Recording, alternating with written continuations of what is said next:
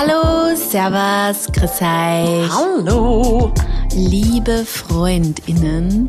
Heute ist was Orges. Heute ist was richtig Heute Orges. sitzen wir hier nicht zu zweit, Nein, sondern zu dritt. es ist unser allererstes Interview. Und wir haben uns dafür jemand ganz, ganz Besonderen ausgesucht. Jemand richtig coolen. Und zwar Astrid. tell her, tell them. Sabina, wir haben uns überlegt, dass wir uns äh, die Börden nicht aufhalsen, dich vorzustellen, weil die Sabina, wenn du sie googelst, hat eine sehr, sehr, sehr, sehr große, äh, wie sagt man, Vita? Variety an Talenten Ja. und hat sehr viel in ihrem Leben schon geleistet und ähm, große Erfolge gefeiert. Und deshalb haben wir gedacht, die Sabina stellt sich heute einfach mal selber vor. Schön, dass du da bist. Hallo. Hallo. Ja, super schön, dass ich da sein darf. Und ich meine, was für eine äh, Anmoderation. Ich versuche, die Expectations natürlich zu übertreffen, hoffentlich. Vielen lieben Dank. Ich freue mich sehr, hier zu sein. Wir freuen uns, dass du den Reigen der Podcast-Erweiterung eröffnest und unser erster Interviewgast bist. Ja. Ja, super schön. Gut, dann fangen wir mal an. Was, äh, oder du Wer, hast die wer, Frage wer schon bist du eigentlich genau. und was machst du? Genau, und gleich nach dem Sinn des Lebens fragen. Ja, genau. Wa- Wo siehst du den Sinn des Lebens? Ja, fangen wir mal damit an. Und was machst du Mit in den was nächsten zehn Jahren? Ja. genau. Also, mein Name ist Sabina Rachimova und ähm, ich würde sagen, zusammenfassend, ich arbeite in der nachhaltigen Modeszene. Ich äh, habe ein eigenes Unternehmen und das bereits seit acht Jahren, heißt Sabina, was mein äh, erster Name ist, also einfach gerne googeln, S-A-B-I-N-N-A. Unbedingt Reinschauen. Oh, vielen Dank. ähm, aber mittlerweile mache ich auch viele andere Sachen, die für mich natürlich unter diesen Nachhaltigkeitsschirm fallen, ähm, aber eben andere Bereiche auch ähm, ganzheitlich mit einbeziehen, wie zum Beispiel äh, Beratungsarbeit für vor allem Startups und Unternehmen, die eben jetzt gerade äh, launchen und starten. Da arbeite ich auch viel mit Accelerators zusammen und auch mit Fashion Changers. Ähm, habe ich ein Kollektiv gegründet letztes Jahr in Deutschland. Dann ähm, bin ich die Co-Gründerin von Fashion Revolution Österreich. Über das werden wir nachher nur ein bisschen reden. sagen. Unter anderem ist ja Astrid da auch mit dabei. Yes. genau, und das ist ja erst seit diesem Jahr, was super toll ist. Und ich bin Dozentin an der University of Arts London, äh, unterstütze aber Universitäten eigentlich ähm, europaweit, äh, um ihre Curriculums zu erweitern und Nachhaltigkeit sozusagen in die Studiengänge schon früher ähm, mit hineinzubringen, damit Sehr wir wichtig. hoffentlich weniger Probleme haben in der Zukunft. Also ja, das ist so zusammenfassend. Aber ich glaube, während dem Gespräch werde ich noch ein bisschen mehr erzählen, Ja. wie das alles zusammenhängt, äh, wie mein Alltag aussieht, wie ich wie ich wie ich es gerne hätte, dass er aussieht. Das weicht auch voneinander ab. Ja, das Ganz kennen genau. wir. Ganz genau. Und du bist ja eigentlich, lebst du in die UK, oder? Ah ja, genau. Also ich bin äh, ich lebe in London, zwar schon seit 14 Jahren. Wow. Wow. Ja, ich bin letztens draufgekommen, dass es schon 14 Jahre sind. Und davor, ich bin aufgewachsen in Österreich. Ich bin ähm, original geboren in Zentralasien, in Tadschikistan, um genauer zu sein. Damals, wo es noch Teil von der UdSSR war. Und ich komme aus einer halb usbekischen, halb tatarischen Familie. Ähm, bin aber mit Russisch als Muttersprache aufgewachsen und der russischen Kultur. Also schon, schon sehr, sehr gemixt äh, nach Österreich gekommen. Und ich war sechs, als wir nach Österreich gezogen sind mit meiner Familie. Genau, und dann war ich auch hier bis zum Studium. Und der Grund, warum ich nach London gegangen bin, ist, ich habe mich an der Angewandten beworben hier und wurde nicht genommen. Their loss. Ja. Ja, so hat's begonnen. ähm, aber hey, wenn ihr Hilfe braucht, angewandt mit eurem Curriculum,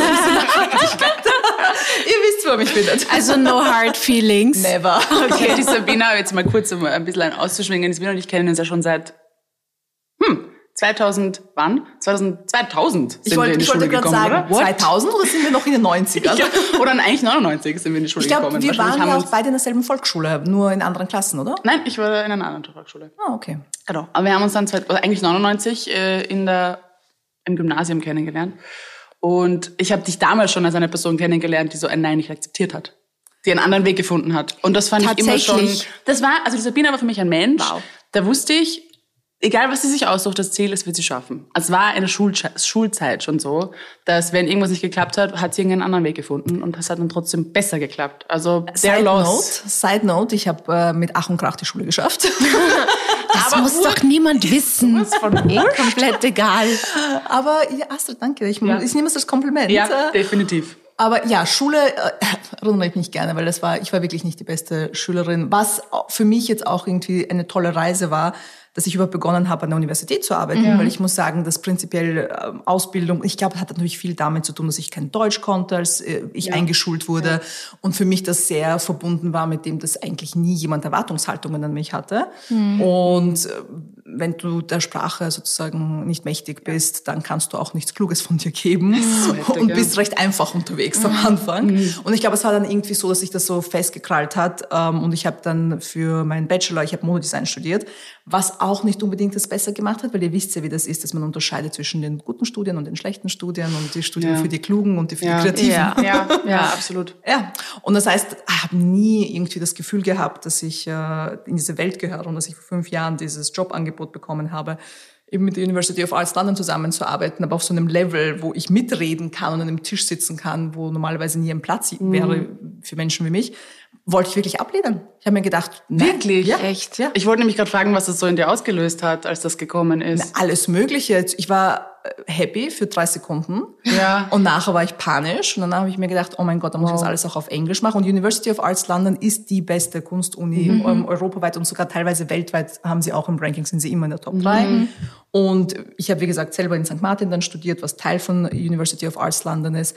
Aber das war für mich immer so elitär und so unantastbar. Mhm. Und da irgendwie auf der anderen Seite des Tisches mitsitzen zu können und dass mich überhaupt jemand fragt und einlädt. Wow. Da ist auf jeden Fall, da habe ich es gemerkt, wie anti-Academia ich eigentlich geworden mhm. bin schon zu Schulzeiten, ja. weil man immer halt gehört, dieser Platz ist nicht für dich, dieser Platz ist nicht für dich. Jetzt nach fünf Jahren, ich muss sagen, ich kann nicht sagen, dass ich mich noch zu 100 Prozent dort wohlfühle. Mhm. Es ist schon noch immer oft eine Herausforderung, liegt aber auch daran, dass das Unisystem tatsächlich ein Problem hat. Ja. In UK sind das hauptsächlich äh, Native Speaker, du mhm. hast hauptsächlich Britinnen mhm. und Amerikanerinnen, mhm. äh, die untereinander diverse sind. Da mhm. bemühen sie sich, ja. hat sich was getan aber natürlich wenig migrantische Menschen, wenige Menschen, die jetzt Englisch nicht als Muttersprache haben. Und natürlich haben sie auch ein großes Problem mit Arbeiterklasse versus Posh People. Ja. ja. Dass da auch nicht so viele die Chance bekommen, weil Universitäten auch so viel kosten. Ja, ja. das ist ja das Nächste. Das ist natürlich. Genau, ja. Viele Baustellen. Aber ja, und letztes Jahr habe ich gewagt, tatsächlich selber noch einmal an die Uni zurückzukommen und habe ja ein Postgrad gemacht.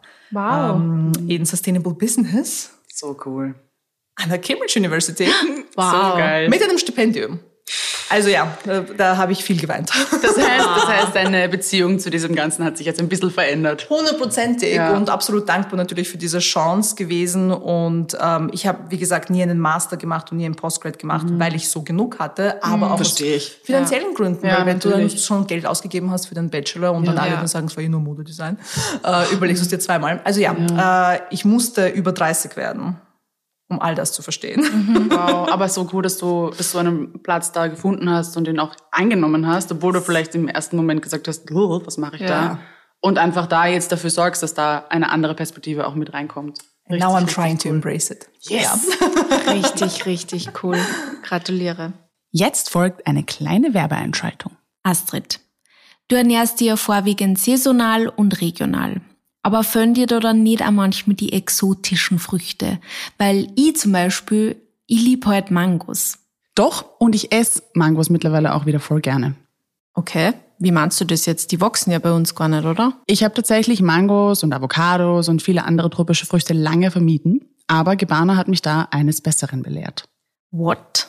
Tell us more about it. Hast du gewusst, dass die regionale Erdbeere im Winter zum Beispiel einen wesentlich schlechteren CO2-Fußabdruck hat als die Mango aus Burkina Faso? Na, das habe ich natürlich nicht gewusst. Echt?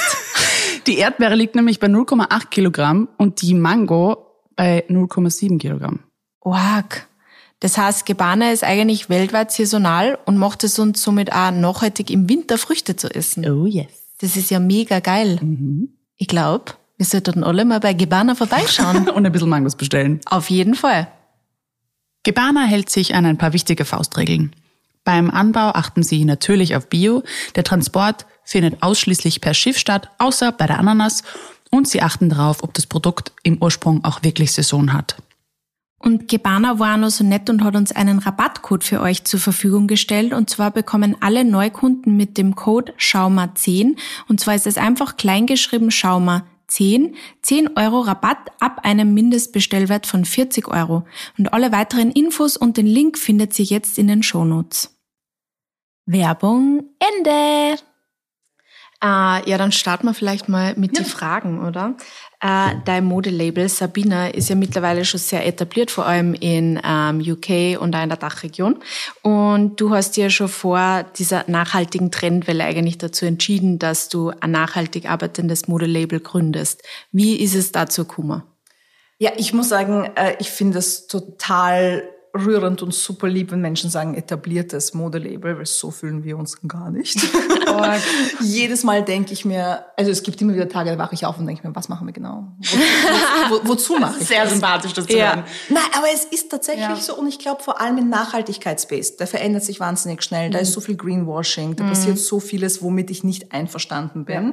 Und jedes Mal sich selber zu challengen auf einer moralischen Ebene, aber auch auf einer unternehmerischen oh Gott, Ebene, diese mhm, zwei Dinge zu verbinden, das, das ist schon eine große Herausforderung gewesen und deswegen ist es für mich das größte Kompliment und super schön, wenn Menschen sagen, ja, ist jetzt ein etabliertes Modelabel. Ich glaube, ich muss das manchmal hören. Vielen Dank. ähm, aber wie es dazu gekommen ist, ist, ich sage immer, ich habe einen sehr naiven Zugang gehabt zur Mode, aber nicht im negativen Sinne. Mhm. Äh, ich habe von meiner Großmutter gelernt, wie man strickt und häkelt und näht vieles von diesem traditionellen Handwerk äh, mitbekommen und fand das eigentlich immer toll. Eben, wenn man dann eben so ein migrantisches Kind ist, das herumzieht und die Sprache nicht kann, mit äh, Handarbeit kann man sich immer ausdrücken. Man ja, kann immer ja, Emotionen zeigen, man kann sich selber mhm. beruhigen, man kann einen Platz für sich finden. Mhm.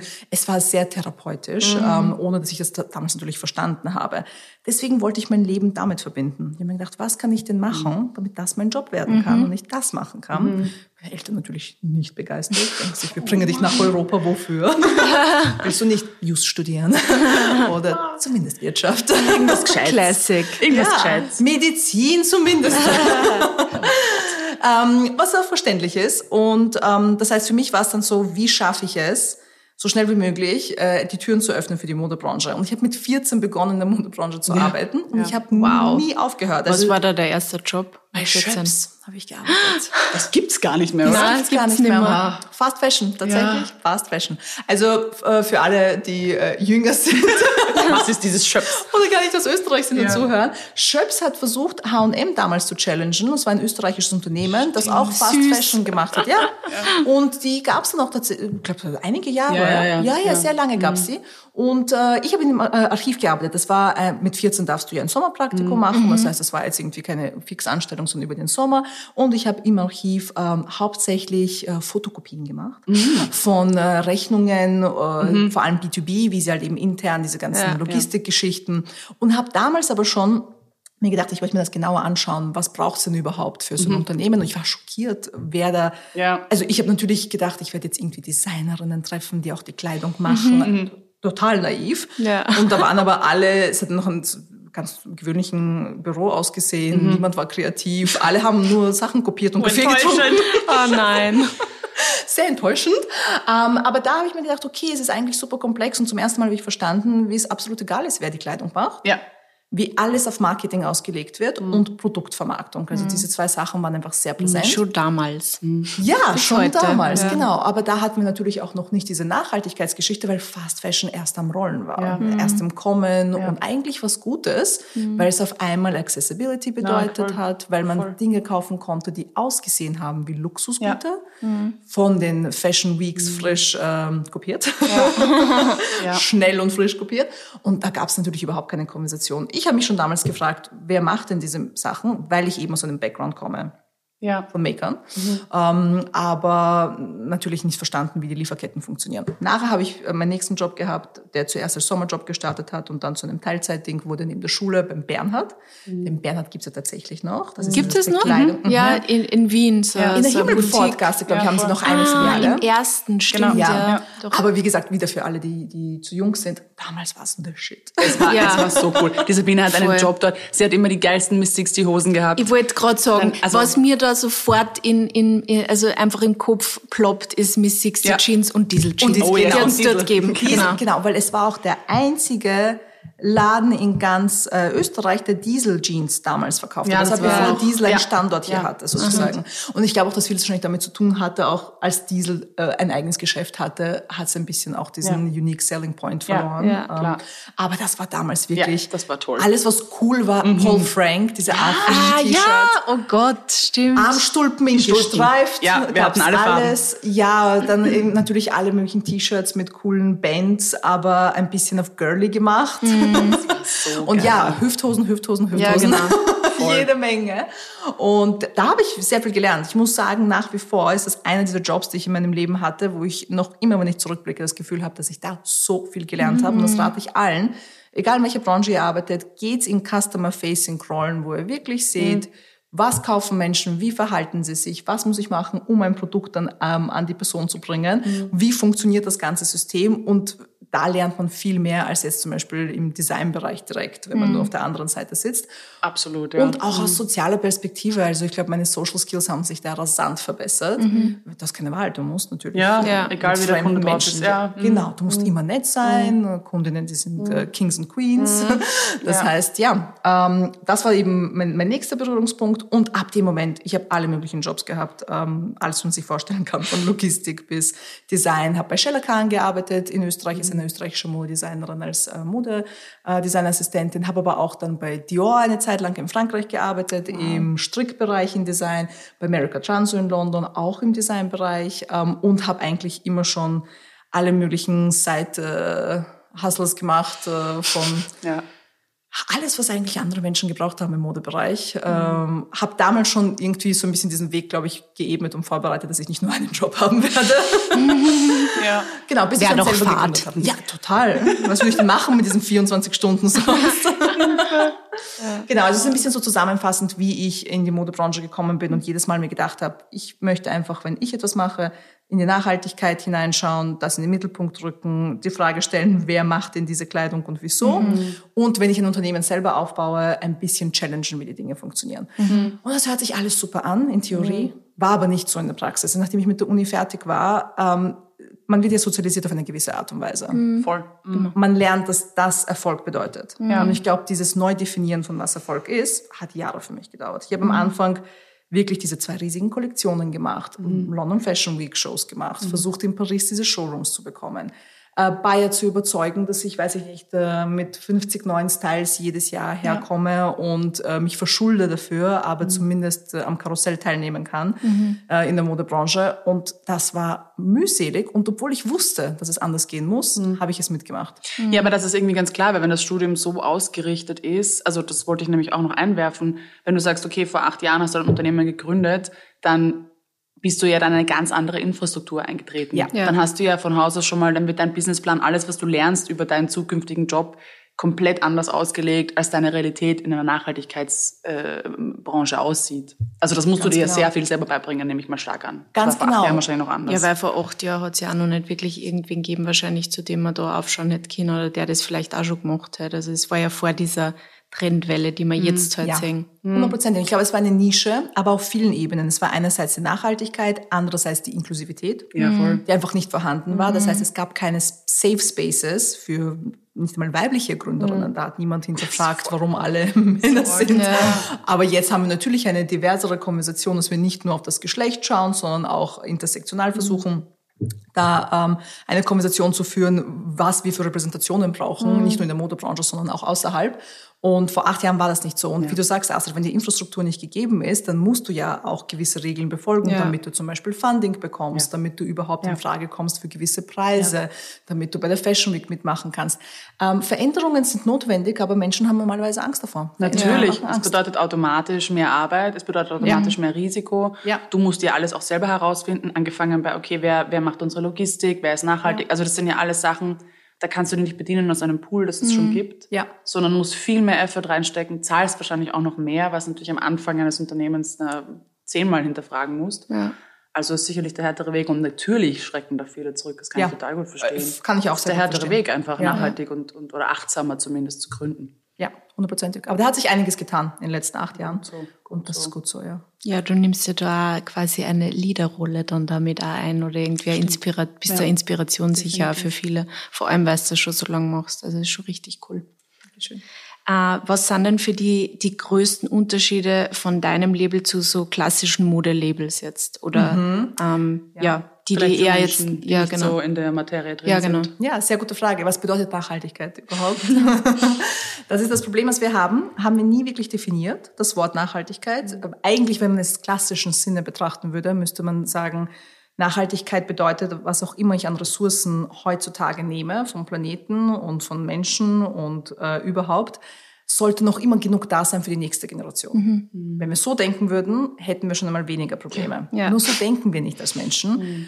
Aber auch unser politisches System ist nicht so aufgebaut. Mhm. Es geht ja immer nur um die nächsten Wahlen. Es geht immer nur um sehr kurze Perioden wie vier Jahre, sechs, sechs mhm. Jahre. Und das heißt, da habe ich gar kein Interesse, dass etwas funktioniert, nach zehn Jahren, nach 20 Jahren ja. schon gar nicht für eine nächste Generation. Und bei Menschen merkt man das oft, wenn sie dann Kinder bekommen, dass sie beginnen nachzudenken, was für eine Welt hinterlasse ich denn meinem ja. Kind. Mhm. Aber solange es nicht das eigen Fleisch und Blut ist, ja denkt man sich, after me comes the flood. Ja, ich werde absolut. nicht für immer hier sein. Mhm. Und ich glaube, das ist eben diese falsche Definition von Nachhaltigkeit. Es sind viel zu viele Shortcuts, es ist viel zu viele Lösungen zu finden für jetzt, mhm. die aber nicht langfristig haltbar mhm. sind und aber auch nicht ganzheitlich betrachtet. Sehr oft mhm. sehen wir Lösungen, wo wir sagen, hey, wir lösen das Müllproblem, aber nicht den ähm, Carbon Footprint reduzieren. Mhm. Das heißt, es braucht zum Beispiel mehr Energie, etwas herzustellen, aber dafür haben wir nachher weniger Müll am Ende. Mhm. Und dadurch, dass wir so viele Probleme haben in der Modebranche. Das ist schwierig. Wo fängt man überhaupt mhm. an? Ja, genau. Ja. Das heißt, für uns war es wirklich mal so dieses Framework zu kreieren. Was ist Nachhaltigkeit für uns? Ja. Mhm. Was können wir uns finanziell leisten? Wo können wir mitreden? Mhm. Wo müssen wir uns hinten anstellen und warten, bis Innovation passiert ja. und Infrastruktur gegeben mhm. ist? Wir nennen das Sustainability Beyond the Product. Das mhm. heißt, das Produkt ist die eine Sache und alles andere ist, was nicht in die Produktkategorie fällt, aber Dinge wie Interns äh, bezahlen, äh, mhm. was in England absolut unüblich das ist. ist oder was für einen Energieanbieter man jetzt in seinem Office und Studio hat, wie mhm, man ja. den eigenen Müllen sorgt, was man mit den eigenen Offcuts macht und so weiter. Mhm. Und beim Produkt, da hat es auch Jahre gebraucht, bis wir äh, uns gefunden haben, aber wir machen keine zwei großen Kollektionen mehr. Wir, mhm. wir machen kein Wholesale, wir machen keine, kein Paris, kein Fashion Week. Mhm. Was wir machen, sind fünf Produktdrops pro Jahr, was sehr wenig ist. Und alles andere sind Kollaborationen. Mhm. Das heißt, zusammen mit anderen Unternehmen, mit anderen Kreativen würden wir Produkte auf den Markt bringen. Mhm. Wir haben mit Folk Days tolle Ohrringe gemacht. Mhm. Wir haben mit Power Pottery Pottery Collab gehabt. Wir haben mit Niederlanden äh, so Babytücher gemacht. Also alles kann alles sein, mhm. wo wir die Expertise auch nicht äh, zu 100 Prozent haben. Mhm. Und durch die Kollaborationen geht es einerseits darum, dass wir uns austauschen. Wissenstransfer, ja. Wissenstransfer, ganz wichtige Sache. Aber auch unsere Communities verbinden. Ja. Weil deren Followerschaft kennt vielleicht uns nicht und umgekehrt. Das heißt, oft ist Produktbudget auch Marketingbudget zeitgleich. Mhm. Was auch wieder eine smarte natürlich äh, Umstellung war für uns als Unternehmen und vor allem in Krisenzeiten. Wir dachten, ja. wir überleben die Pandemie und gut ist. Mhm. Das ist aber der Anfang erst. Ja. Mhm. Und es hört nicht auf. Mhm. Und Menschen geben nun mal weniger Geld Natürlich, aus. Und ja. die Konversation wieder, warum Dinge so viel kosten, wie sie kosten, absolut verständlich. Ja. Also heutzutage machen wir weniger Produkt, mhm. nur das, was wirklich gebraucht wird. Und alle Produkte, die wir machen, sind frei von konventioneller Synthetik. Mhm. Das heißt, wir verwenden sowieso kein Polyester, kein Plastik, aber versuchen das wirklich so zu machen, dass auch die Knöpfe ähm, eben aus Corrosionats äh, sind und nicht aus Plastik, mhm. dass auch die Fäden, die wir verwenden, nicht Polyester sind, sondern Lyocell oder Baumwolle, dass die Labels, die beschreiben, wie man wäscht und so weiter, auch aus Bio-Baumwolle mhm. sind und nicht wie oft aus mhm. Polyester. Also wirklich ein bisschen da das aufzubrechen. Und etwas, wo ich einen fetten Blindspot hatte tatsächlich, war die Größe, Größeninklusion. Mhm. Ähm, war nie ein Problem mhm. für mich persönlich. Mhm. Deswegen habe ich das auch am Anfang komplett übersehen. Das mhm. heißt, wir versuchen da jetzt ein bisschen etwas gut zu machen und mit jedem neuen Produkt, das wir launchen, eine Größe oder idealerweise zwei Größen mhm. auf beiden Seiten des Spektrums hinzuzufügen mhm. und einfach auch hier die Konversation Super. ein bisschen zu öffnen und zu lernen von anderen, wie man das sozusagen richtig mhm. macht und was es da braucht. Und äh, was, weil ich das mit den Preisen angesprochen habe, ein großer Punkt von unserem Unternehmen ist eben Educational Aspects, dass wir verschiedene Kampagnen haben, wie zum Beispiel How much did you say? Mhm. wo wir dann darüber sprechen, wie viel Geld wir tatsächlich machen mit jedem Kleidungsstück und mhm. volle Transparenz bieten und sagen, wir bereichern uns nicht. Wenn ein äh, Pullover 130 Euro ja. kostet, sondern uns bleibt nur so und so viel, weil mhm. das braucht es, um ein nachhaltiges Produkt zu kreieren. Ja. Das heißt, die Frage ist nicht, was ist zu teuer, die Frage ist, was ist ein fairer Preis? Ja. Mhm. Weil wenn wir hier den Preis nicht bezahlen, bezahlt es wahrscheinlich ein Garment Worker ähm, auf der anderen Seite der Irgendwer muss immer dafür zahlen. Mhm. Ganz genau. Mhm. Kostenlos gibt's gar nichts. Genau. Ja. Und ähm, das ist auch ganz gut angekommen. Wir haben letztes Jahr ähm, den Drapers Award, äh, Highly Commended Drapers Award dafür bekommen wow. für diese Kampagne und ja, ich glaube, das zeigt, dass einfach Interesse da ist. Und deswegen haben wir dann irgendwann unser Spektrum ausgeweitet und machen jetzt auch Consulting für andere Unternehmen. Das heißt, wenn ihr da draußen äh, eure Businesses habt und gerne mhm. äh, Beratung hättet, ob es jetzt im Bereich Produkte ist oder eben vor allem Sustainable Business Models, mhm. schreibt uns gerne. Das finde ich zum Beispiel auch einen ganz wichtigen Nachhaltigkeitsaspekt, dass man das teilt. Weil ja. wir eben vorhin von Infrastruktur gesprochen haben das ist so, so, so, so wichtig, dass ja. man dieses Wissen, weil du bist da durch Jahre durchgegangen, hast diese Learnings gehabt und dass man dieses offene Mindset hat, dass man sagt, man teilt das mit anderen, ja. damit die sich an dem bedienen können und eben ans große Ganze denken. Und da ja. denkt man nicht ans eigene Unternehmen, ja. sondern man denkt an die Vision, die man hat, dass man mhm. was verändern möchte und teilt das einfach, dieses dass Wissen. Andere, andere quasi Labels oder andere Unternehmen mhm. schneller quasi da sind, genau. wo du bist und auch schneller ihr gemeinsam an irgendwas arbeiten könnt mhm. und in Zukunft einfach alles hoffentlich nachhaltiger mhm. gestaltet werden kann. Ja. Genau, wir müssen nicht alle dieselben Fehler machen. Ja, definitiv. Ja. Und ich glaube, man kann zusammenfassen in Englischen mit dem schönen Wort Impact. Mhm. mhm. Das ist gar nicht, was dann das ja. powervolle Äquivalent wäre ja. im Deutschen. Ich glaube, wir verwenden alle das Wort Impact mittlerweile auch im Deutschen. Ja. ja. was kann ich in, zu meiner kurzen mhm. Lebenszeit im Vergleich zu dem, wie lange es den Planeten schon gibt und was danach mhm. passiert, was kann ich machen, das wirklich Impact hat? Genau. Und es, es vergrößert deinen Wirkungskreis automatisch, ja. wenn du das teilst. Ja, da hatte ich auch eine, eine ganz lange Reise und eben, mhm. weil ich moralische Erwartungshaltungen mit ja. unternehmerischer Sicht verbinden muss, ja. sehr viele äh, Diskussionen und Streitereien mit mir ich. selber. ich, ja. Und ich glaube, Impact ist eben das, was das Ganze dann zusammenfasst. Mhm. Jetzt habe ich einen Weg für mich gefunden. Es macht Sinn, dass ich mit Universitäten zusammenarbeite. Das ist die nächste Generation. Es macht genau. Sinn, dass ich mit Startups zusammenarbeite. Mhm. Das sind diejenigen, die jetzt beginnen und zu Zeiten gründen. Das kann man doch alles nicht vergleichen mit vor acht Jahren. Ja. Die haben es so viel schwieriger. Mhm. Es ist einfach einfach nicht mehr, äh, äh, Social Media ist schon eng und es gibt keinen Platz dort, mhm. sein eigenes Produkt zu vermarkten ist bei ja. weitem nicht mehr so einfach. Ja. Ja. Und an Geld heranzukommen, mhm. überall wird gestrichen und gekürzt mhm. und auch sonst äh, hat man einfach viel weniger Privilegien, sozusagen, die wir noch hatten vor, vor acht Jahren. Jetzt überhaupt nicht noch die mentale Gesundheit äh, mit dazu zu nehmen, mhm. durch all die Jahre, die wir jetzt hatten, einfach als Menschheit. Mhm. Ähm, und dann eben das, aber das eigene Unternehmen, das ich habe, für mich ist es so walk the walk to talk the talk. Das heißt, ich weiß, was die Lieferkettenprobleme ja. sind. Ich weiß, wie schwierig es ist, ein physisches Produkt nachhaltig mhm. zu machen. Ich weiß, wie schwierig es ist, zu verkaufen, während man aber sagt, kauf nichts. Ja, ja natürlich, ja. Und deswegen erzähle ich nicht aus der Theorie, sondern mhm. aus der mhm. Praxis. Mhm. Und ja, manche würden sagen, wow, warum machst du so viel? Fokussiere dich doch auf eins. Ich finde, für mich macht es absolut Sinn, diese drei Säulen zu haben und alles Total. zu machen. Weil es fällt alles in ja. denselben Bereich. Mhm. Es sind nur verschiedene Stakeholder, mit denen ich ja. interagiere. Ja. Und ich profitiere selber davon. Das ist auch ein es profitiert Egoismus. wahrscheinlich auch jede Säule irgendwie davon, dass du die anderen mhm. Säulen quasi auch wiederum bedienst und mhm. ähm, da irgendwie versuchst, mit Leuten zusammenzuarbeiten. Mhm. Also ich glaube, ganz genau.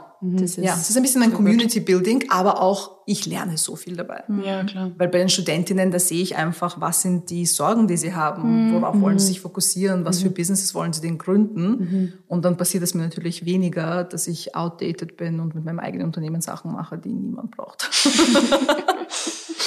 Das stimmt. Ähm, ja, du hast jetzt eh von voll viel tolle Meilensteine schon gesprochen, die du in deiner Karriere quasi schon ähm, ja, erreicht hast. Voll toll. Ähm, was ist so deine Vision für Sabina jetzt vielleicht ähm, als Unternehmen, aber auch für die selber als Mensch für die nächsten Jahre oder für das nächste Jahr mal? Man kann vielleicht noch nicht so weit hängen. Ja, das ist wirklich eine spannende Frage. Wie weit voraus soll man planen ja. heutzutage? Derzeit hat man das Gefühl, man kann so maximal einen Monat, zwei Monate und dann schauen wir mal, wo, wann, wann kommt der nächste Lockdown, wann kommt die nächste Epidemie. Ja, we will see. Ja, natürlich. Und ich weiß, was ich morgen mache. Das ist schon mal ein Win. Ja. ähm, ich glaube, dadurch, dass ich eher eine Planerin bin, ich bin, ich gehöre zu diesen anstrengenden Menschen, die schon irgendwie im fünften Lebensjahr dachten, das ist mein Fünfjahresplan, das ist mein Zehnjahresplan. Siehst du? Und habe ich in der Schule schon gemerkt. Ja, ich, I'm one of those. Und es ist ja natürlich, es hat, hat Vorteile, aber man ist sich selber auch im Weg. Also Ja, auch, musst klar. dich lernen, Ja, ja, weil du bist absolut unflexibel Sicher, und ja. weh, es passiert nicht so, wie du es geplant hast, dann geht die Welt unter. Man ist schneller vielleicht einmal dann enttäuscht, wenn Oh ja. Dann nicht so passieren. Natürlich und frustriert Ja. und gibt vielleicht ganz auf, weil es ist schwierig, äh, sehr, sehr viele äh, sozusagen Failures zeitgleich äh, dann hinzunehmen, weil der Fünfjahresplan nie realistisch war. Passiert immer wieder. Ähm, jetzt habe ich ein bisschen gelernt, dass man realistisch sein muss und ich glaube, wenn ich das Unternehmen betrachte, ich freue mich, dass es uns seit acht Jahren schon gibt. Ist, äh, Ich sage immer, Mode zählt man in Hundejahren. Das ist ein sehr gutes Äquivalent. Das finde ich cool. Weil es wirklich intens ist. Also Ja. nach acht Jahren, ich habe Tage, wo ich wirklich aufwache und mir denke, ich bin müde und ich Mhm. will das nicht mehr machen. Und müde weniger körperlich, sondern vor allem mental. Ja, sicher. Weil man sich denkt, warum bewegt sich nichts weiter und warum haben wir jetzt auch noch Ultra Fast Fashion, Mhm. warum gibt's Boohoo und Shein, warum? Wirklich. Aber ich glaube, für das Unternehmen, ich glaube, wir sind noch ganz gut bedient, mal erst im physischen Produkt zu bleiben und ähm, Consulting weiter auszubauen. Ich kann mir aber sehr gut vorstellen, dass Sabina in, sagen wir, fünf bis zehn Jahren keine physischen Produkte mehr macht, weil es nicht notwendig sein wird und es auch andere Unternehmen geben wird, die einen viel besseren Job machen. Das heißt, wir evaluieren auch da jedes Jahr und schauen, braucht es uns überhaupt noch in diesem Bereich? Und wenn wir woanders mehr leisten könnten und äh, brauchbarer wären, dann schalten wir sozusagen ähm, unseren Fokus ein bisschen um. Und weil Consulting eben immer mehr und mehr gewachsen ist, bin ich auch wirklich darauf aus, das ein bisschen auszuweiten für die nächsten Jahre. Für mich persönlich, ja, ich glaube, ich habe gelernt, ein bisschen offener zu sein. Ich habe mir nie gedacht, dass ich, wie gesagt, an der Universität arbeiten werde. Ich habe früher auch eher das Bild gehabt, dass wenn man zusätzlich noch was anderes macht, ist es eher ein Anzeichen, dass man nicht erfolgreich ist. Weil man ja Spannend, von ja. einer Sache sozusagen nicht alles bekommt, was man möchte. Das heißt jetzt finanziell, aber Ja. auch verwirklichungstechnisch. Da habe ich meine Meinung komplett geändert. Ich finde das wundervoll, dass jeder Tag anders aussieht und eben ich diese Impact-Geschichte habe und besser meine moralischen und unternehmerischen ähm, Ansichten verbinden kann. Das heißt, da bin ich jetzt absolut offen, was für Möglichkeiten auf mich zukommen und betrachte das ein wenig anders. Ähm, überlege tatsächlich vielleicht noch ein Studium zu machen. Noch eins, ja klar. ja, ich habe ein bisschen Blut geleckt, glaube ich. Ja, ist aber- sicher geil, wenn man wieder anfängt zu lernen. ja, ja, es, Ja. es hat schon was. Da muss ich aber natürlich schauen. Ich, ich, ich verstehe, der Tag hat nur 24 Stunden. Auch dieses Konzept habe ich gelernt. Und ja, ich glaube, auf einer persönlichen Ebene einfach wirklich, wirklich den nächsten Karriereschritt jetzt machen und zu verstehen, okay, Transitioning von diesem Underdog sein zum, ich glaube, ich kann mitreden. Es ist viel schwieriger, als man glaubt. Ja, ja, das Ja. glaube ich sofort. Und wenn man aber sein Leben lang recht gut gefahren ist, Underdog sein hat viele Vorteile. Wenn Ja. niemand von dir irgendetwas erwartet, Dann kannst du immer überraschen. kannst immer überraschen und niemand schaut dir zu, während du das machst. Du machst wirklich dein Ding und der Fokus liegt woanders und auf einmal überraschst du und dann hast du es geschafft. Jetzt bin ich in einer anderen Position. Ja. Jetzt schauen die Menschen zu. Ja. Jetzt wissen sie, was ich mache. Jetzt wissen sie, wo ich zu finden bin, was auch toll ist. Mhm. Aber mein, mein, ich muss wirklich in meiner Mentality jetzt switchen noch sagen, Mhm. ich kann mich nicht mehr benehmen wie ein Underdog. Ich habe jetzt mehr Verantwortung. Mhm. Was ich sage, hat auch bis zu einem gewissen Grad dann mehr Gewicht. Meine, Das kann man jetzt auch arrogant auslegen, aber so meine ich das gar nicht, sondern wirklich diese Verantwortungsgeschichte. Natürlich, ja. Das heißt, ich lerne gerade mit meiner neuen Rolle umzugehen in der Modebranche und zu schauen. Und ich bin natürlich super excited, dass wir zum Beispiel Fashion Revolution Österreich äh, co-gegründet haben. Ich glaube, da ist wahnsinnig viel Potenzial Definitiv. auf ähm, Landesebene, aber auch auf EU-Ebene Dinge zu machen, die wirklich langfristig unsere Branche verändern können. Und hoffentlich, weiß nicht, vielleicht können wir diesen Podcast in fünf Jahren noch einmal machen. und Ja, in und zehn schauen, Jahren. was passiert ist. Dann spielt sie mir das vor. Ja. Schaut, der Plan so aufgegangen ist. Und ich bin schon in Pension vielleicht. Ich finde es definitiv, also ich kenne keine andere Unternehmerin, also jetzt mit einem Label oder einem Unternehmen, die sich wirklich dazu entscheidet und darüber nachdenkt, aus dem physischen Produkt sich zurückzuziehen. Und das Ja. finde ich als Unternehmerin eine unfassbar mutige und starke und auch sehr individuelle Entscheidung. Ich habe es noch nie gehört. Finde ich richtig. Delusional richtig cool. vielleicht auch, wir wissen es nicht. Nein, ich glaube gar nicht. Ich glaube, ich Glaub finde ich das auch nicht. wirklich extrem zukunftsorientiert und, und einfach smart. Wirklich arg, aber halt auch mutig. Weil ich glaube, das ist, du unterscheidest, also ich glaube, von außen kann man das leicht mal so wahrnehmen, zu sagen, okay, man entscheidet sich gegen das eigene Unternehmen, was es ja eigentlich nicht ist. Ja, ja, ja. Also voll, voll lässig. Finde ich richtig Aber ich glaube, cool. Mhm. da ist Storytelling auch wichtig. Wie, wie kommuniziere Ja, ich das, ja, warum genau. ich mich für oder gegen etwas Ja. entschieden habe? Total. Ja, damit auch, weiß ich nicht, mehr Unterstützung, Verständnis und so weiter da ist. Absolut. Ja. Finde ich richtig cool. Mega. Ja, du hast jetzt eh gerade schon Fashion Revolution kurz eingestreut. Da will ich jetzt gleich einhaken. Und zwar, ähm, Ihr habt eben jetzt Fashion Revolution Austria gegründet, Anfang yes. diesen Jahres, die Astrid und du. Ähm, wollt ihr, ja genau, noch zwei andere Gründerinnen, sorry. Äh, wollt ihr vielleicht einfach kurz ähm, uns allen erklären, die vielleicht noch nicht so genau wissen mhm. oder in der Thematik mhm. drinnen sind, was Fashion Revolution eigentlich ist und wie das passiert ist, dass ihr euch da so zusammengefunden habt? Eine, magst du mal erzählen, was Global macht? Und dann können wir Österreich, sagen, ja, Österreich ich, einlupen. würde dich sehr gerne auch reden lassen, damit meine liebliche Englischstimme nicht den ganzen Podcast Voll gut, dafür bist du da. Aber du bist mit Global ja schon ein bisschen, ein bisschen genau, näher in genau, Kontakt. Genau. Und du bist ja auch auf mich zugekommen in Wahrheit. Ja, ja, wie ist Fashion Revolution Österreich passiert? Es hat Deutsche gebraucht, wieder mal, ja. um Österreicherinnen zusammenzubringen. So geil, weil Global gibt's jetzt wie lange? Seit 2013, oder? Genau, zehn Jahre. Ja, ja. Genau, genau. Seit zehn Jahren gibt's Global und Fashion Revolution hat gestartet ähm, weil es ja das Rana Plaza Desaster gab. Das ist die Fabrik in Bangladesch, die zusammengebrochen ist, weil es einfach furchtbare Arbeitsbedingungen waren, äh, furchtbar gebaut war, das Gebäude, in dem diese Menschen arbeiten mussten und es extrem viele Tote gab. Und da zum ersten Mal, glaube ich, eine größere Audience gesehen hat, was Fast Fashion mhm. ist. Mhm. Man muss dazu wichtig. sagen, es waren nicht nur Fast Fashion Brands, mhm. die da produziert ja. haben. Das, ja. Dieses Gespräch wurde komplett irgendwie... Das stimmt eigentlich, ja. Da wurde sich hauptsächlich nur auf diese ja. Fast Fashion Brands eigentlich fokussiert. Genau, mhm. aber wir wissen, die, die Labels, die dort gefunden wurden und die, die Verträge und mhm. Papierkram und so weiter in diesen Trümmern, da waren auch andere, ja. ähm, auch Luxusmarken mit dabei. Mhm. Und ich glaube, das hat ein bisschen den Menschen zum ersten Mal, ich würde nicht sagen die Augen geöffnet, weil das wäre zu schön. Es war das erste Mal, ich glaube, der Dialog wurde geöffnet. Ich glaube, der ja. Dialog wurde endlich mal geöffnet genau. und es hat die Bildfläche einfach mal gekriegt. Genau. Und, und äh, Fashion Revolution wurde eben daraus gegründet in UK, das sitzt global, um auf die Missstände der Garment Workers mhm. zu, ähm, hinzuweisen, aber auch Lieferketten transparenter zu machen. Mhm. Das, heißt, das große Gespräch ist immer Garment Worker Rights und Transparency. Mhm. Wie können wir Lieferketten so gestalten, dass sie einerseits transparent sind, aber wie können wir auch sowohl im B2B als auch im B2C-Bereich Lieferketten so kommunizieren, dass wir überhaupt verstehen, was da passiert. Sie sind mhm. wahnsinnig komplex in der Modebranche. Mhm. Als Konsumentinnen haben wir nur bedingt Zugang zu dieser Information. Man sollte kein PhD haben, um nachhaltig shoppen genau. zu gehen. Das ja. ist ja auch die Sache. Mhm. Aber auch die Verantwortung. Wo liegt sie? Mhm. Wer hat sie? Und dann natürlich die Menschen, die am wenigsten Rechte haben. Ganz mhm. am Anfang in der Lieferkette, Farmers, Garment Workers, mhm. alle, die vor allem für die Rohmaterialien zuständig sind wie geben wir ihnen die Plattform, die mhm. notwendig ist. Ja. So ist Global ins Leben ja. gerufen worden mhm. und in den letzten zehn Jahren haben sie ganz tolle Arbeit geleistet. Mhm und haben in ähm, allen möglichen Ländern mittlerweile auf der ganzen Welt wirklich viele schon, ja. ihre ja. Local Hubs. Mhm. Ah, okay. Ja, mhm. und da kommt jetzt Fashion Revolution Österreich mhm. mit ins Spiel. Genau, genau. Wir haben uns ein bisschen auch zum Ziel gesetzt gehabt, natürlich diese ganzen Dinge aufzugreifen. Es ist schön, wenn wir diese Infrastruktur auch schon haben, aber wir wollen vor allem auch für die Vernetzung ein bisschen sorgen, weil ich glaube, eh auch wie die Sabine das auch vorlebt als Brand, ähm, dass man dieses Wissen teilen muss, um einfach schneller voranzuschreiten in dieser wirklich, wirklich brenzligen Situation mittlerweile, die wir, ja. die wir haben.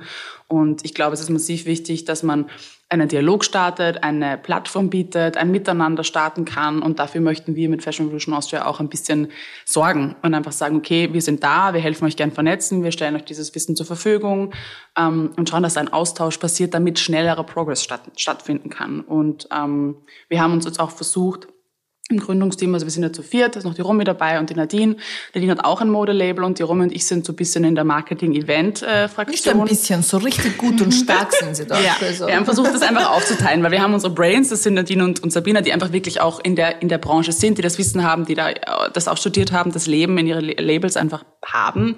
Und die Romy und ich ergänzen das insofern mit anderem Wissen. Und das ist, glaube ich, auch ganz wichtig, dass man so ein diverses Gründungsteam hat, das verschiedene Talents auch hat und ähm, sich da in verschiedenen Bereichen einfach gut auskennt, dass wir uns gut ergänzen. Und ich glaube, das tun wir, weil in unserem Gruppenchat, wir haben einen WhatsApp-Chat, der sehr aktiv ist, yes. haben wir immer wieder so, sagen wir, es fühlt sich an, ich meine, es ist Jänner, wir haben jetzt Ende März, also es sind drei Monate. Drei Monate, ja. Es fühlt sich an wie ein Jahr mittlerweile. Ich habe ja gesagt, Hundejahre. Wirklich. Hundejahre. Weil wir, und das liebe ich so an der Arbeit miteinander, wir sind wirklich sehr effiziente Personen, die, die einfach Sachen weiterbringen. Es passiert einfach und die Arbeit ist extrem schön und wertschätzend und es passieren Dinge und es geht so viel voran und wir haben schon so viel erreicht und es sind erst drei Monate.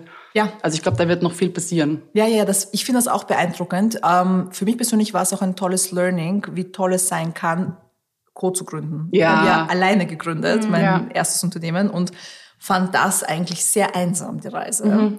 Auch wenn du Menschen an deiner Seite hast, die dein Team sind, ja. die dich beraten, die für dich da sind, ja. absolut. Aber du hast diese volle Verantwortung. Genau. Die Entscheidung liegt ja. da immer bei dir. Ja, ganz genau. Und das finde ich das Tolle bei mhm. Fashion Revolution Österreich jetzt, dass wir einfach vier Personen haben mit ganz unterschiedlichen mhm. Expertisen, mhm. mit ganz unterschiedlichen Backgrounds, mhm. sind sehr divers. Mhm.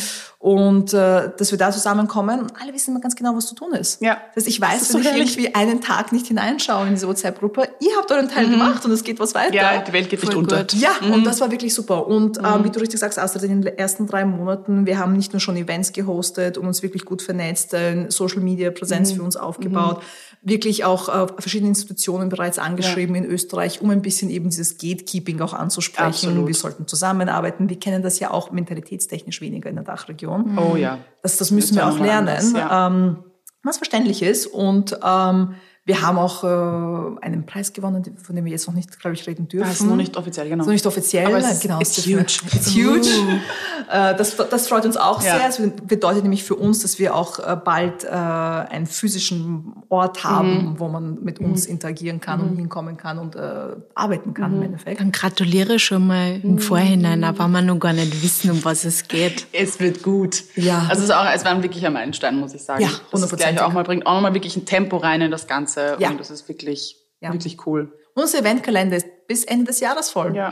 Und das ist wirklich schön ja. zu sehen, wie viel Interesse da ist, mhm. dass Menschen darauf gewartet haben. Es ist ein bisschen absurd, dass es 2023 ist und wir nach zehn Jahren äh, Fashion Revolution Global in Österreich endlich einen Hub haben. Ja, voll. Aber wie ich schon gesagt habe, danke an Fashion Changes an dieser Stelle, ja. weil die haben uns äh, zusammengebracht. Äh, in Deutschland gibt es ja ein genau. sehr starkes Hub von Fashion Revolution, das seit Jahren ja. aktiv und tätig Super ist. Aktiv, ja.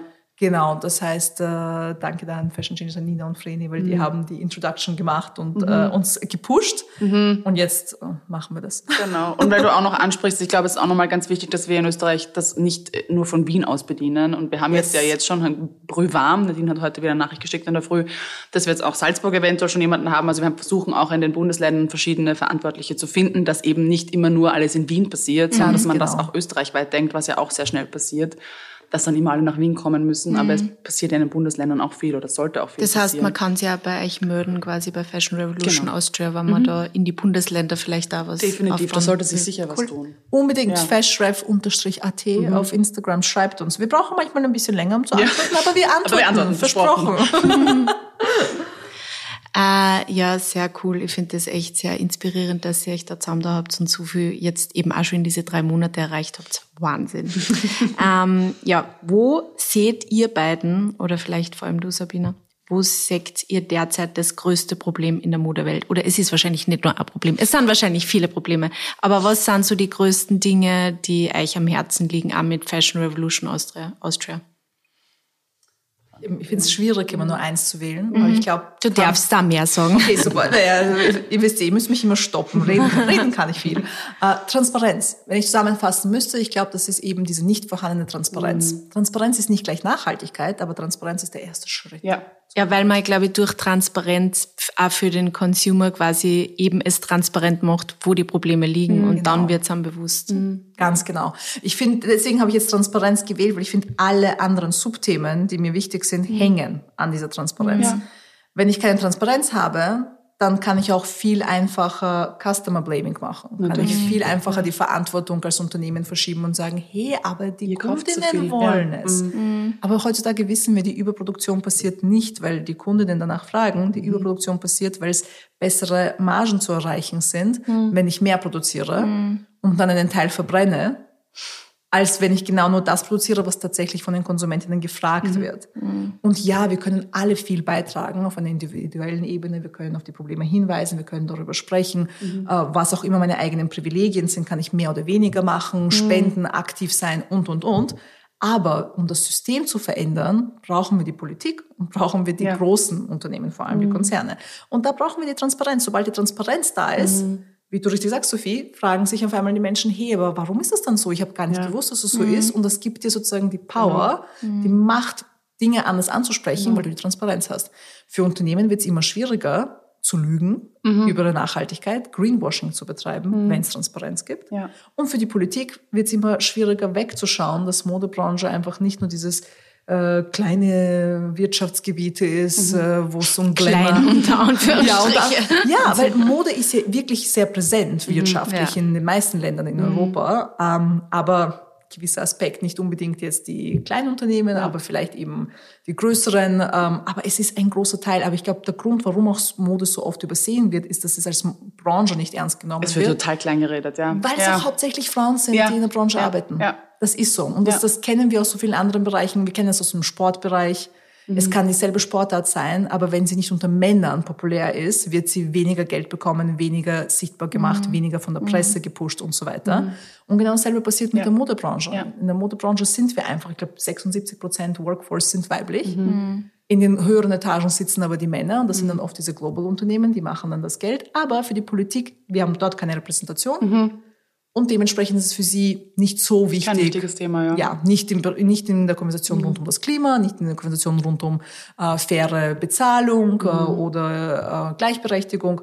Deswegen hinkt das nach. Es wird, passiert etwas, es wird etwas gemacht. Wir wissen, der langsam, Green Deal, ja. der jetzt kommt, der mhm. ist ja sehr äh, stark ausgelegt, vor allem auf die Rohmaterialien und Textilien. Mhm. Was super, super wichtig ist, weil es einen großen Impact hat ähm, in der Lieferkette, aber nicht genug Nein. und zu langsam. Nein. Und ja, hoffentlich doch noch rechtzeitig. Voll. Mhm. Also wir vergessen ja auch, dass wir alle, also Mode ist für mich einfach ein Thema, das uns alle betrifft. Wir tragen alle Kleidung ja. und es ja. ist einfach nichts, was man wegargumentieren kann. Und wie du sagst, es wird total klein geredet, es ja. wird nicht ernst genommen, fängt ja auch schon dabei an, dass man sagt, okay, Modestudium wird nicht ernst genommen. Ja, ja, ja. Wobei wir alle Mode, wir haben alle einen Bezug dazu. Vielleicht die einen natürlich mehr als die anderen, aber wir, wir kleiden uns alle ein. Und was die Textilindustrie an Klimakatastrophen verursacht, ist enorm und darüber muss gesprochen werden, definitiv. Und ja. Transparenz ist es oft viel Unwissenheit, glaube ich. Es mhm. ist wirklich viel, viel Unwissenheit von Konsumentinnenseite. Ähm, aber ich glaube, dass es ist einfach wirklich, wirklich wichtig, dass wir aufklären und dann aber auch, um jetzt ein bisschen in Richtung Privilegien auch wieder zu denken, ist es total schwer, diese Geschichte auch für Leute umzusetzen, die andere Mittel haben, die die Mittel nicht besitzen, die vielleicht nicht fair einkaufen können, die nicht, wie du sagst vorhin, ein ja. PhD haben, damit sie das verstehen, dass sie da irgendwie äh, gerade Menschenrechtsverletzungen betreiben, weil wir haben auch die Zeit ja gar nicht. Also da geht es ja einfach darum, dass ich nicht, ich will mich nicht damit auseinandersetzen müssen, wie die Transparenz ausschaut und muss dann möchte dann 17 Nachhaltigkeitsberichte durchlesen, damit ich dann sehen kann, was es eigentlich bedeutet, was hier H&M zum Beispiel betreibt. Weil ich habe erst gestern wieder einen Nachhaltigkeitsbericht gelesen von einem Konzern und das, das, du musst dich da durch Seiten Seiten durchlavieren. Und sie wissen, wie sie es formulieren Und sie framen müssen. das perfekt und das Image ist super und es hört sich alles total toll an, aber bis du mal diese Zahlen gefunden hast, die echt aussagen, was passiert, sind die meisten schon im Stehen eingeschlafen und das kann man Menschen nicht zumuten, Nein. dass sie diese Zeit auch haben, ähm, sich das alles anzuschauen. Und das gehört einfach auserzählt, definitiv. Ja. Für mich ist es, ähm, um auf die Frage zurückzukommen, für mich ist es definitiv Über Überproduktion. Ja. Also das ist für mich etwas, was ich einfach, das gehört abgeschafft. Mhm. Es gehört einfach abgeschafft, dass so viel produziert wird, weil das fängt eben dabei an, dass die Ressourcen unserer Erde komplett ausgebeutet werden. Dass ich die Baumwolle, die ich am Feld anpflanze, das sind, da wird Erde noch und nöcher kaputt geerntet, weil einfach nichts mehr, keine Rohstoffe mehr drinnen sind. Also die Natur leidet und das ist nur eine Ressource, das ist nur Baumwolle. Aber dann gibt's ja noch, keine Ahnung, dann hast du teilweise Färbemittel, dann hast du teilweise, äh, wie Jeans behandelt werden. Das sind alles Umweltaspekte dafür, dass sie, wie die Sabine gesagt hat, dann verbrannt werden, ja. weil es billiger ist. Und dann geht die Natur Meier dafür, dass wir Dinge am Ende des Tages verbrennen und wegschmeißen oder zweimal tragen für ein Event. Ja. Und äh, das darf nicht sein. Ich habe in einem Podcast letztens gehört, dass wir uns 30 Jahre, äh, die ganze Welt könnte sich 30 Jahre einkleiden, wenn wir heute aufhören würden, Mode zu produzieren. Kannst du euch das vorstellen? Ja, ja, das ist 30 Jahre. Das, das ist ja das Spannende, dass wir bereits genug Produkte haben, dass wir nie wieder neue kreieren müssen. Das ist doch verrückt, das muss man sich mal auf der Zunge zergehen ja, lassen. Ja. Es ist, es ist sehr spannend. Nach der äh, ORF-Doku, die vor kurzem rausgekommen ja. ist, über ähm, Kleidermüll, ähm, wo ich auch netterweise mitwirken durfte und auch ein paar Sachen teilen und sagen mhm. durfte, habe ich sehr viele Nachrichten bekommen. Ich habe nämlich in der Doku gesagt, dass die Verantwortung unbedingt bei Politik und Konzernen ja. liegt und weniger mhm. als bei Konsumentinnen. Mhm. Und ich habe, das war wirklich das, was am meisten kommentiert wurde. Wirklich? Ja, und ich habe aber beides spannend. bekommen. Extrem ich wollte gerade fragen, ja. wie, inwiefern kommentiert? Dass es super ist, dass es endlich jemand sagt, weil die Menschen einen Druck auf sich spüren, Also eh weil gut, sie okay. ähm, oft sich überfordert fühlen, dass sie die Welt retten müssen, dass sie geschämt werden für ihre Entscheidungen, dass sie sich nicht trauen, dass, äh, zu sagen, ihr Kleid ist von Sarah oder H&M, äh, wenn sie mit gewissen Freundinnen oder in gewissen Kreisen abhängen. Wir kennen das alle. Oder auch Menschen, die in der Nachhaltigkeit arbeiten, die sagen, die trauen sich nicht, weiß ich nicht, für ihre Kinder jetzt nicht unbedingt äh, die weniger nachhaltige Version zu wählen und jetzt Wegwerfwindeln zu haben als Beispiel. Dann habe ich aber auch einige Nachrichten bekommen, äh, die versucht haben zu challengen, was ich gesagt habe, was absolut auch herzlich willkommen ist übrigens, solange das respektvoll gemacht ist. Und haben gemeint, ja, aber ist es nicht zu einfach? Ist es nicht zu einfach, wenn wir jetzt sagen, äh, Konsumentinnen können nichts beitragen, dass wir dann zurückfallen und sich nichts verändern wird? Das ist immer der Diskurs, ja. Ja, und äh, niemand hat gesagt, dass Konsumentinnen nichts Ja. machen können. Ja. Ich glaube, man muss nur die Machtverhältnisse Ja. verstehen. Ja. So was, wie viel Prozent Genau. äh, Macht haben Konsumentinnen, wie viel Prozent Macht haben Unternehmen in klein, in Konzern, in mittelgroß oder auch bei, in der Politik, welches Land hat da das meiste Ja, genau. innerhalb der EU und so weiter. Das heißt, wirklich System zu hinterfragen. Und ich vergleiche das dann ganz gerne als Beispiel in diesen Konversationen, sage ich dann immer die Tabakindustrie. Weil dort sich erst alles verändert hat, wo die Politik Ja. Ja. alles verändert hat. Ja. Ja. Weil wir als Menschen wissen, dass Rauchen nicht gesund ist. Wir wissen das seit den 60ern. In den 50ern haben wir es nicht gewusst, und seit den 60ern wissen wir es. Und seitdem wir es wissen, haben wir kontinuierlich immer mehr und mehr geraucht Ja. und nicht weniger. Ja. Vor allem manche Länder hatten da, also Österreich eins davon, immer steigende Zahlen. Und was ist passiert? Erst als die Politik Zigaretten teurer gemacht hat, anders äh, versteuert hat, gezwungen hat, die Unternehmen diese Bilder auf die Packerl zu geben und zu sagen, dass es wie deine Lunge aussieht und dann zusätzlich verboten hat, in Innenräumen zu Ja. rauchen, eventuell sogar in manchen Bereichen außen, hatte man fast keine Wahl als Konsumentin und hat dann sein Verhalten Das angepasst. ist ein super Vergleich. Ja, ich wollte da gerade sagen, das ist echt ein Ja. gutes Beispiel. Ja. Und das ist ein gutes Beispiel, wie wir alle wissen, was gut und richtig ist, aber wir nun mal Menschen sind mit hunderttausend anderen Sachen Ja. und Problemen und Sorgen. Und wie gesagt, weiß ich nicht, wenn wir Glück haben, 80 Jahre auf diesem Planeten. Voll. Und Konzerne und Unternehmen sind da oft auch nicht anders, wenn sie von der Politik aus das Go bekommen, diese extra 700.000 Kleidungsstücke zu Ja. produzieren und sie machen Geld damit. Warum würde ich das nicht machen? Sicher. Ja. Sicher. Wenn wir uns äh, nicht, wenn wir nicht aufhören, jemand auf diese moralischen Aspekte der Menschen uns äh, zu- nach denen zu richten und darauf zu zählen, naja, ich meine, da wird Veränderung noch lange dauern, Ja. weil definiere mal Moral. Ja, natürlich. ja. Ja. Und dann nochmal im Zusammenhang mit Nachhaltigkeit. Voll. Ja. Aber ich muss auch sagen, ich meine, da hast du einmal auf einem Panel von äh, Future X Days das auch angesprochen gehabt, weil ich habe auch lange, wie ich begonnen habe, auch über Nachhaltigkeit zu sprechen, immer so diese, also immer, ich habe es auch sehr stark auf uns und auf die individuelle Ebene gelegt, weil ich mir habe, wir haben es in der Hand und wir können extrem viel machen. Und du erreichst irgendwann diesen Frustrationspunkt, wo du merkst, ich kann mich nicht grün konsumieren. Es geht einfach Ja. nicht. Und vor allem ähm, ist es auch ein Riesenprivileg zu sagen, ich mache das. Ja. Es, es ist einfach für viele Menschen nicht leistbar. Du hast damals, wir haben uns über Second-Hand-Mode unterhalten, du hast damals auch gemeint, dass gerade in der Second-Hand-Branche es auch so ist, dass da einfach preislich sich extrem viel tut. Und ja, es ist schon gut, wenn man Second-Hand kauft, weil es ist sicherlich, also zumindest in meinen Augen, die nachhaltigere ähm, Entscheidung, sich für vorhandene Ressourcen zu entscheiden. Aber auch da, weil dieser Trend da ist, Jetzt ist es halt auch schon viel teurer. sauteuer. Und Ja. es wird einfach eine Riesengruppe an Menschen exkludiert, die vielleicht was tun wollen, die vielleicht genauso sagen, ich, ich sehe das, ich sehe diese soziale Ungerechtigkeit, ich will auch nicht dazu beitragen, dass hier in Bangladesch äh, Näherinnen Ja. komplett ausgebeutet werden. Aber ich kann nicht. Ich kann es mir nicht leisten. Und ich finde, das ist auch was, was, was krass verändert gehört, dass das einfach zugänglich gemacht wird, dass Menschen da nicht vor die Wahl gestellt werden, sondern dass sich politisch und Unternehmen, also auf Unternehmensebene einfach was tut, damit es möglich ist. Ich finde das total scheiße, dass da eine Riesengruppe an Menschen so exkludiert wird. Ja. Also was glaubt ihr da dann muss auf ähm, politischer Ebene passieren oder welche Gesetze würdet ihr euch vielleicht wünschen oder ähm, ja für was kämpft ihr da als Fashion Revolution Austria? Lieferkette. Ja, Lieferkette einerseits, aber auch Repräsentation. Ähm, wenn Sie beginnen, neue Gesetze zu machen und die Regeln zu machen, sollten Menschen mit am Tisch sitzen, die Ja. den Job kennen. Ja. Ja. Ja. Ja. und da fängt das oft an, wenn andere für Ja. dich entscheiden, Ja. was für ein Gesetz du gerade brauchst, Ja. ist es super schwierig. Und da brauchen wir wirklich Repräsentation aus allen Bereichen. Wir brauchen jemanden von den Konzernen, wir brauchen jemanden von mittelgroßen, von kleinen Unternehmen, von der Nachhaltigkeitsbubble, von der Fast Fashion Bubble, von allen Bubbles Bis hin zu den Näherinnen. Ne? bis hin zu den Näherinnen und zu sagen, was sind denn eure Missstände? Ja. Warum glaubt ihr, ist es im Moment so unfair? Ja. Warum könnt ihr nicht auf gleicher Ebene miteinander competen?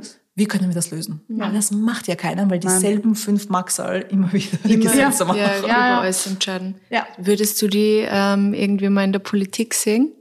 Ähm, nein, lieber nicht. ich muss sagen, ich komme sehr gerne zu Besuch. also wie gesagt, wenn ihr diesen einen Sessel habt äh, an eurem mhm. Tisch, ich komme. Ich sitze da sehr also gerne. Also als Berat, äh, beratende Funktion würdest du schon. Ja, könnt, könnte ich mir sehr, sehr gut sitzen. vorstellen. Mhm. Genau. Aber ich glaube, äh, Berufspolitikerin, ähm, mhm. nein. Eher weniger. Ich könnte mir vorstellen, dass wir damit Fashion Revolution auch was in die Richtung machen können. Ganz genau. Ja, als, genau, genau. Als Kollektiv ist es ja. für mich dann auch nochmal was anderes, ja. weil ich glaube, äh, das ist wichtiger auch wieder für die Repräsentation, mhm. diesen Space zu kreieren. Ja äh, individuell. Und es ist auch ein, großer Unterschied, ob ja. man jetzt Teil davon wird und am Gespräch teilnimmt oder halt wirklich das zu seinem, seinem Beruf macht. Mhm. Ja, stimmt. Ähm, ja, was man irgendwie immer denkt, schafft man wirklich diesen Sprung quasi in die komplette Nachhaltigkeit jetzt in der Modewelt, auch ohne diese ganzen Big, mhm. Ultra Fast Fashion Player wie H&M, Zara. Muss man die an Bord kriegen oder muss man die ausschalten? Was ist da so eicher, ähm, eicher Ansicht dazu? Alle ausschalten. ja, ich, ich weiß es ehrlicherweise nicht. Ich kann, also ich, in meinem, in meiner Utopie, sage ich jetzt mal, würde ich mir natürlich wünschen, dass sie sich umorientieren, aber ich halte es für unrealistisch. Ich glaube nicht, ja. dass sie jemals umdenken wollen. Ähm, ich glaube, dass sie in gewisse Dinge reingezwungen werden können, natürlich, in Regulierungen. Aber das ist einfach ein, das, die sind so riesig. Wie soll denn das passieren? Ich meine, ich weiß nicht, wie du das siehst. Du hast da ein bisschen mehr Ja, ja, ich, ich, ich habe da zwei Gesichter. Äh, ich habe eine sehr radikale Seite, die ich sofort schreit, äh, alles abschaffen, alle canceln. yes. Äh, aber wie gesagt, da kommt natürlich das unternehmerische Verständnis. Ich weiß, dass es wahnsinnig schwierig ist, wenn man dann schon mal Lieferketten hat, wenn man schon mal Systeme hat und ein Businesskonzept, das funktioniert hat über mhm. Jahrzehnte, dieses zu verändern. Mhm. Das ist nicht so, dass die einfach hingehen können und sagen können, mit denen arbeiten wir nicht mehr zusammen. Es sind Verträge, die über Jahre geschlossen werden. Es mhm. ist mühsam. Aber es sollte keine Ausrede sein. Ja. Und H&M und Zara sind ja leider wirklich äh, nicht einmal mehr die größten Player. Ja, eh, Bo ja. Boho, ja, genau, Shein. Boho und Shein sind viel, viel, viel. Also wenn wir sagen viel, viel, viel, dann meine ich wirklich viel, ja. viel, viel schlimmer. Mhm. Also wirklich äh, Millionen Stückzahlen schlimmer. Ja. Vor allem was die Überproduktion mhm. betrifft. Mhm. Und ich glaube, wenn jetzt die Politik nicht sieht, dass es Regeln braucht für die Überproduktion, mhm.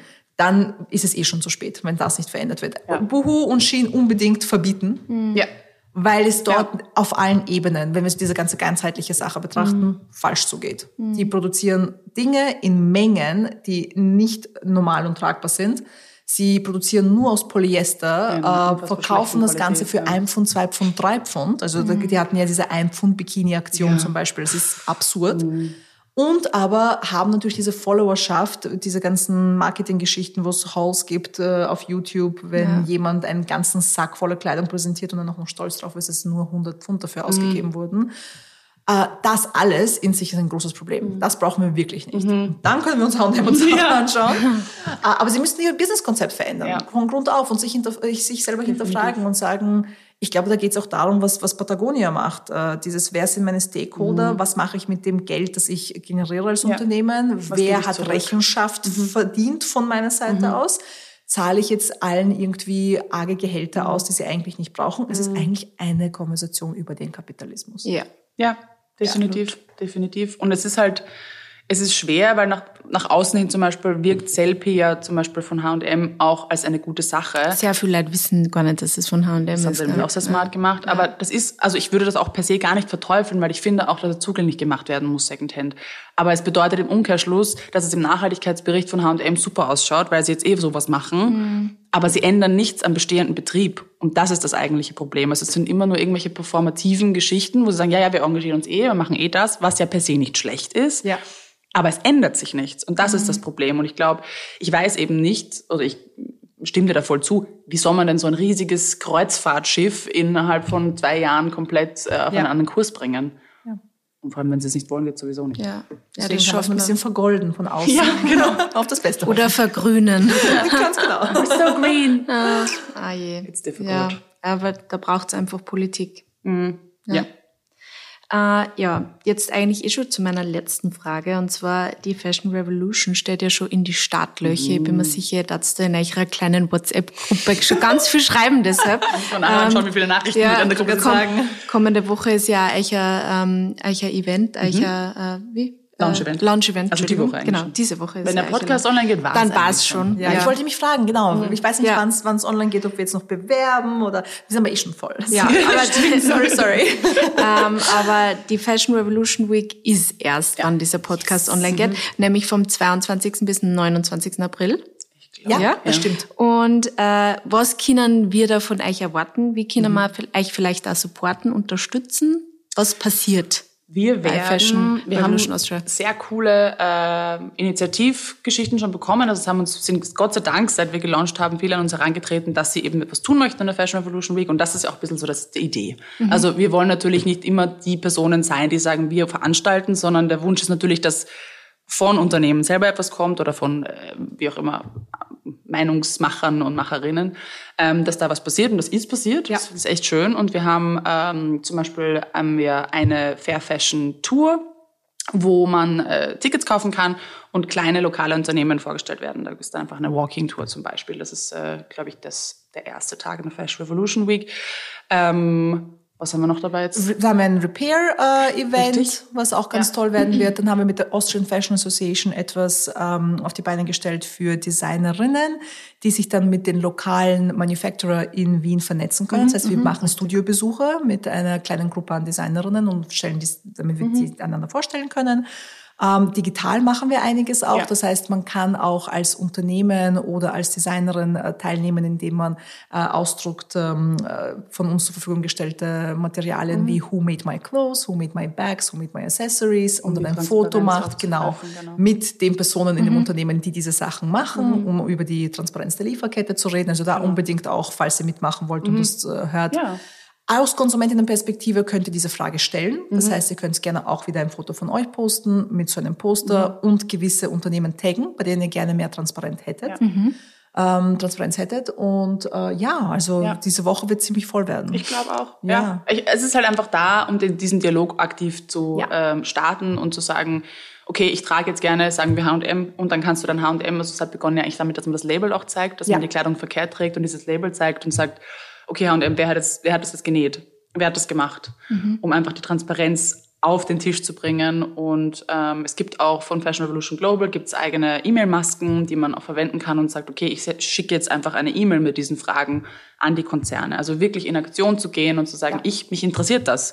Die Konsumentin möchte wissen, wie das passiert ist, damit Unternehmen sich eben nicht mehr aus dieser Verantwortung ziehen können. Genau, und die beste Möglichkeit ist, über Instagram erstmal mit uns in Kontakt zu bleiben. Das heißt, wenn euch irgendetwas da angesprochen habt, was ihr gehört habt, schreibt uns gerne auf Instagram, wie ihr involviert sein wollt. Aber wir werden auch dort auf jeden Fall teilen und all Ja. diese Materialien zur Verfügung stellen. genau. Auch unser ganzes Programm online stellen, sobald äh, das alles finalisiert ist und fixiert ist. Genau. Ja, und wir hoffen, dass sehr viele von euch in den Austausch kommen mit uns. Ja, und vor allem auch mitwirken. Also wir freuen uns definitiv über Teamzuwachs, weil äh, je mehr Menschen wir sind, desto mehr können wir auch bewirken. Also wenn jemand irgendwie Bock bekommen hat, da jetzt mitzuwirken, schreibt uns sehr gerne äh, in allen Bereichen. Also je diverser, desto besser. Ähm, vor allem auch auf Social Media können wir immer Verstärkung gebrauchen, aber wir sind für alles Sagt bitte nochmal den Usernamen. Können wir verlinken sie in die Show Notes. Und Sabina, wie findet man die auf Instagram? Das müssen wir auch noch sagen. Ja, also Unternehmen unter sabina-com, S-A-B-I-N-N-A-com. Wenn ihr statt dem com Rachimova eingibt, R-A-C-H-I-M-O-V-A, findet ihr mein persönliches Profil. Also gerne auch hier, hier verlinken, vor allem eben für Consulting Work und falls ihr in Universitäten arbeitet, unbedingt. Und auf LinkedIn. Auf LinkedIn bin ich auch sehr aktiv. Ich weiß, dass es in der Dachregion nicht sehr groß ist, aber super gerne auf LinkedIn vorbeischauen, weil da bin ich auch am aktivsten von allen Social Media Channels. Und äh, Webseite ja sabina.com. Googelt mich einfach. Genau. Super. Wunderbar. Ja. Das war unser erstes Interview. Wow. Das war Schön schön. was. Danke, dass du da warst und uns so viel, so viel interessante Dinge erzählt hast. Ich glaube, wir sind alle jetzt sehr inspiriert Sehr von euch Input. beiden, auch von dir, liebe Astrid. Äh, ja, wir freuen uns auf die Fashion Revolution Week. Yes. Und ja, Wir wünschen euch eine wunderschöne Woche. Bussi. Baba. Dieser Podcast wurde produziert von WePodit.